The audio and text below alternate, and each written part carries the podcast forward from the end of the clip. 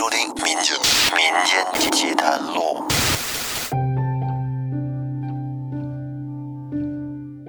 大家好，欢迎收听由复古宇航员电台制作，喜马拉雅独家播出的民间奇谈录，我是老岳。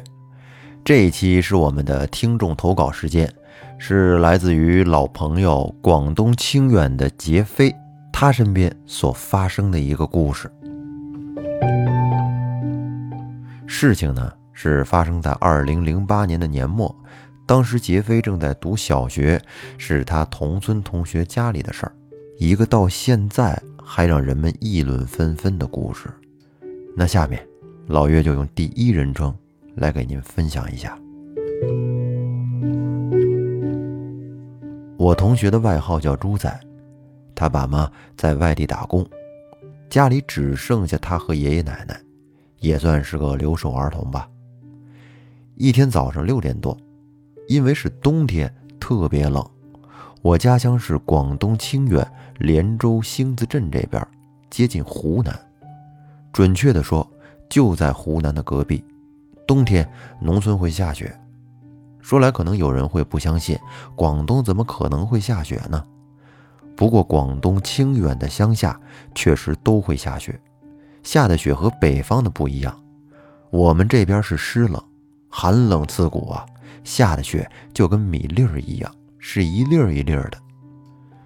刚好那天早上开始下雪，雨夹雪，我就不想起床，在被窝里躺着，热热乎乎的，还开着电热毯，可舒服了。睡醒了都不想起床，掀开一点被子，都觉得那冷气直往里边灌。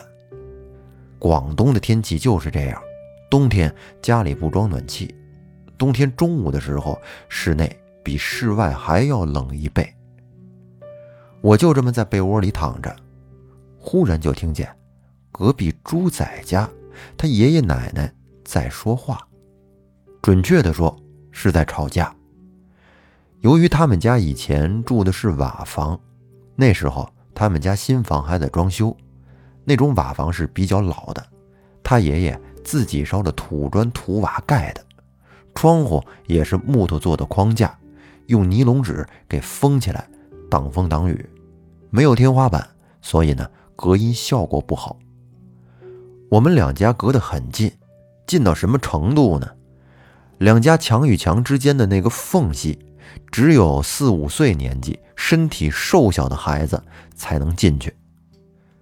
猪仔的爷爷奶奶当时年纪大概60岁左右，他们也没什么事儿做，不耕田，有点地，种点水果蔬菜什么的自己吃。猪仔爸妈每个月都会打点钱回来给他们开销。他爷爷每天去放牛，家里养了2头牛，1头母牛，还有1头小牛。那天早上，我就听见他奶奶和他爷爷说，有没有钱呢？拿点钱给我。他爷爷就说，钱在我衣服兜里，你自己去拿啦。然后他奶奶就说，没钱就给头牛给我啦。他爷爷就说，牛不能给你，他一年365天都跟在我身边啦。然后就听见有人下楼梯的声音，因为他家的房子是瓦房，1楼和2楼之间是用木板做的，楼梯呢也是那种木质楼梯，走路发出的声音特别大。听到这儿呢，我就伸伸懒腰，起了床，换衣服洗漱去了。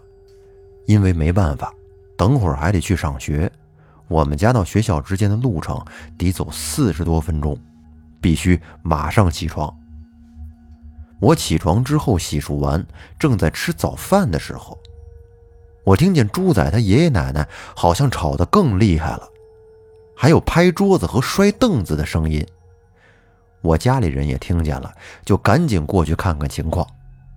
我吃饱早饭之后呢，就背起书包也出去看了看，只看见猪仔的奶奶脱下鞋子，拿起鞋就往他爷爷身上打。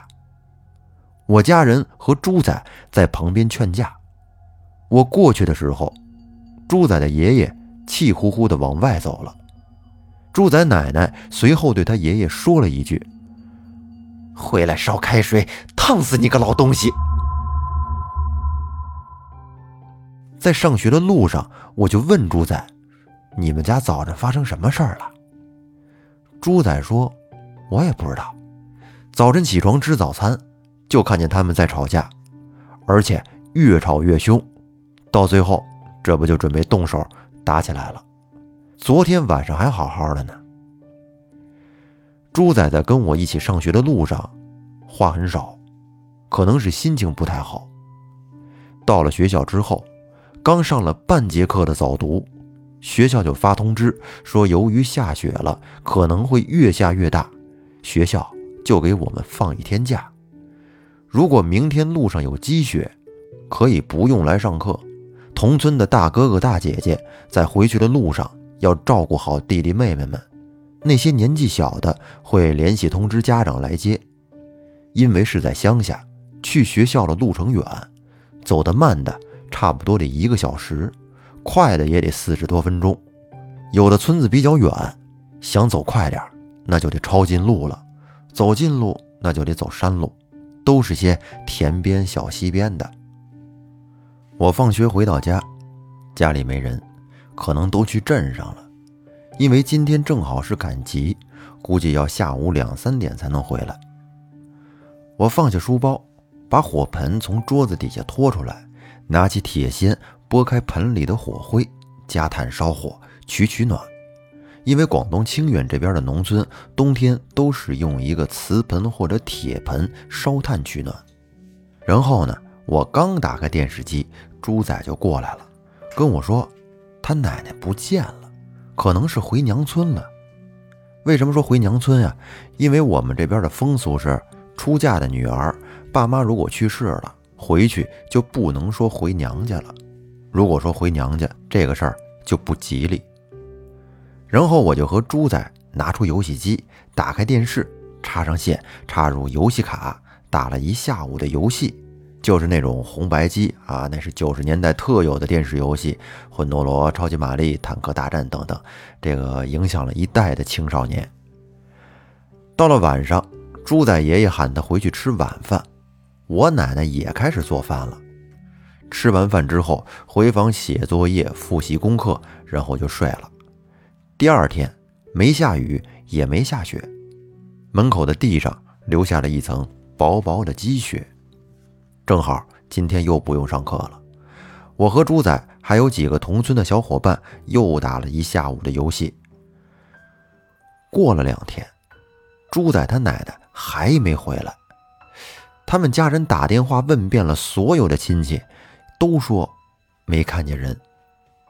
这一下猪仔家里人开始有点着急了，到处打电话，每个亲戚家里都去找了，但是全都没找到。猪仔的爸妈也从外地提前请假回家了。那天猪仔的伯伯、叔叔、伯母、婶婶、爸妈、老太太，还有一些村里的邻居都聚在一起讨论他奶奶的事儿。猪仔这个老太太呀，也就是老奶奶，是他爷爷的妈妈，今年80多岁了，看起来很精神。听说她以前年轻的时候是做神婆的。这老太太就说，猪仔的奶奶可能是遇上脏东西了，因为她奶奶喜欢晚上3、4点钟去上厕所。我们村那时候很多人家里都没像现在似的有装修厕所的，如果要是上大号就得去公厕，要出家门。他老太太还说，正常人是不会拿鞋打人的，因为在我们那儿拿鞋打人是忌讳，鞋是拿来打鬼打小人的。他老太太还说，这个事儿得身边的亲人去找，其他人去找叫了名字他可能也不会搭理，而且这都4天了，如果一直在外边，可能到现在也都没力气说话了。听老一辈的人说，以前有过这样被脏东西附体的人，基本就和绑架差不多。被附体的人可能会问家里人拿钱，家里人如果不给或是理解不了这意思，被附体的那人就会被脏东西带到一个没人的地方，等你家里烧纸钱，等你家里烧了纸钱才肯放人。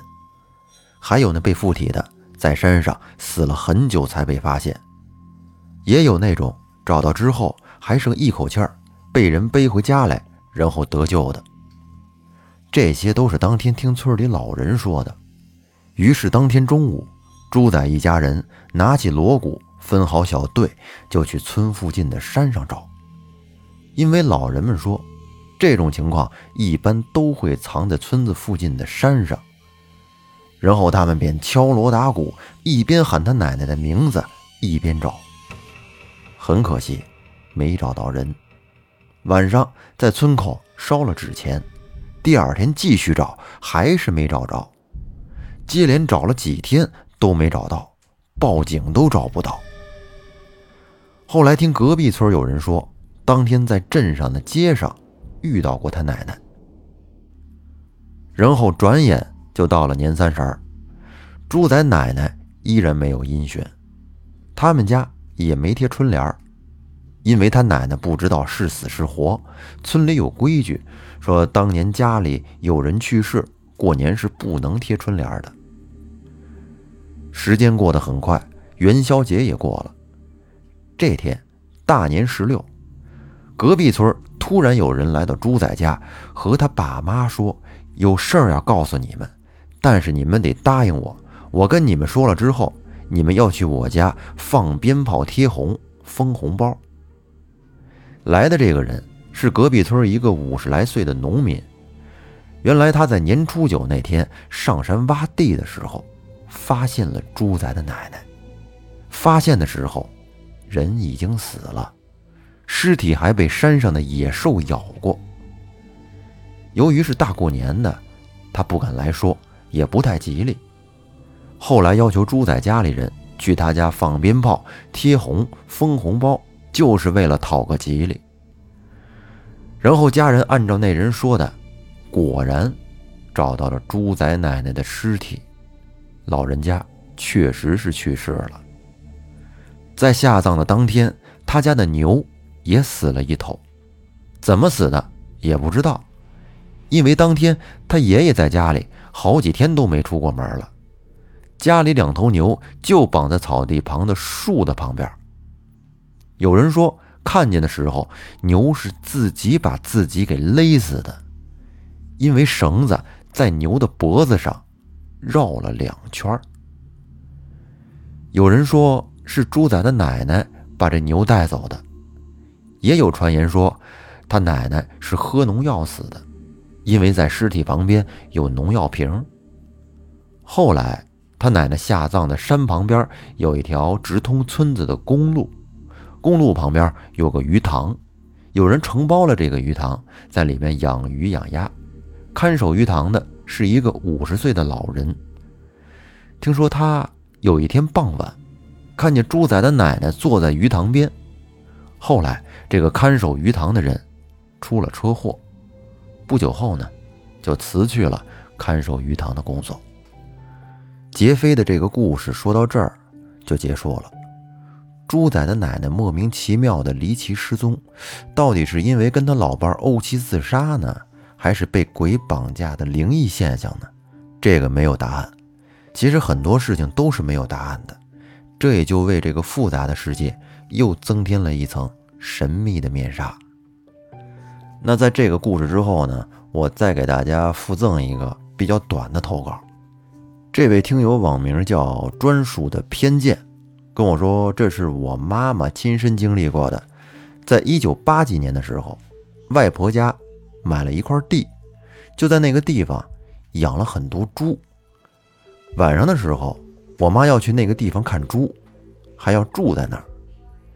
在去养猪场的那条路上要过一个桥，走在桥上的时候，她妈妈就觉得后面有很多脏东西跟着她，而且呢还在后面扔沙子，并且还扔到了她妈妈的头上，而且还有笑声，特别吓人。只要过了那个桥，那些脏东西就不会跟着了。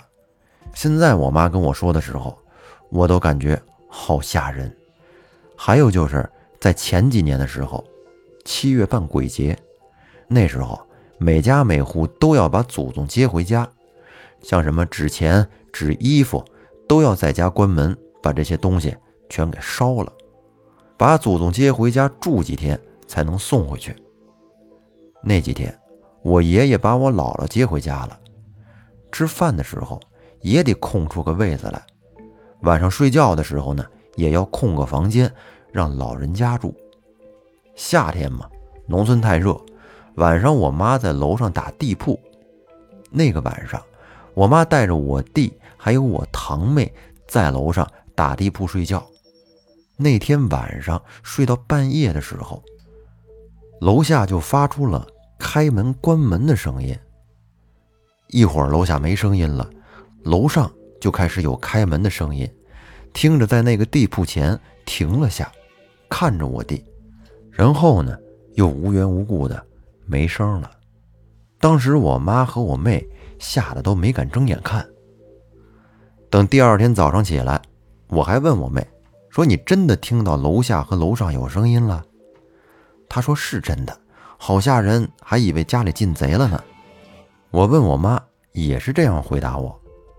那个时候还好我没在家，要不然我也得会被吓个半死的。那刚才这个朋友的经历是关于晚上睡觉有怪声的，下面呢我再给您说一个，是我们老朋友望天狼之前给我讲的。他说在我10岁的时候，家里的兄弟多，于是我就和2个哥哥睡在一块儿，他俩睡一头，我自己睡一头。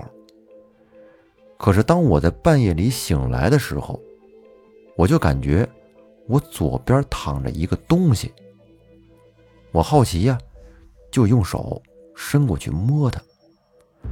我到现在都能清楚地记得，我用手摸到的首先是类似于山羊蹄子的东西，还有就是它头上好像是山羊角。就这样连续好几个晚上我都摸到了这个东西，但是那时候还小，根本就不知道什么是害怕。但是这件事儿一直都藏在我心里头，从来没有让家里人知道过。哎呀，这还是望天狼心底的一个独家小秘密啊。反正睡到半夜一摸身边毛茸茸的，这确实挺可怕的，不知道是不是真的是一只山羊或者是一个什么小动物，希望是你当时做的一个梦吧。好，那今天这期节目差不多了，如果您身边也有一些奇奇怪怪的事儿，希望分享给大家，欢迎您给我们投稿，投稿方式见下方的节目文字介绍。也希望大家可以多多留言，多多互动，听的同时别忘打个call。这里是民间奇谈录，咱们下期再见，拜拜。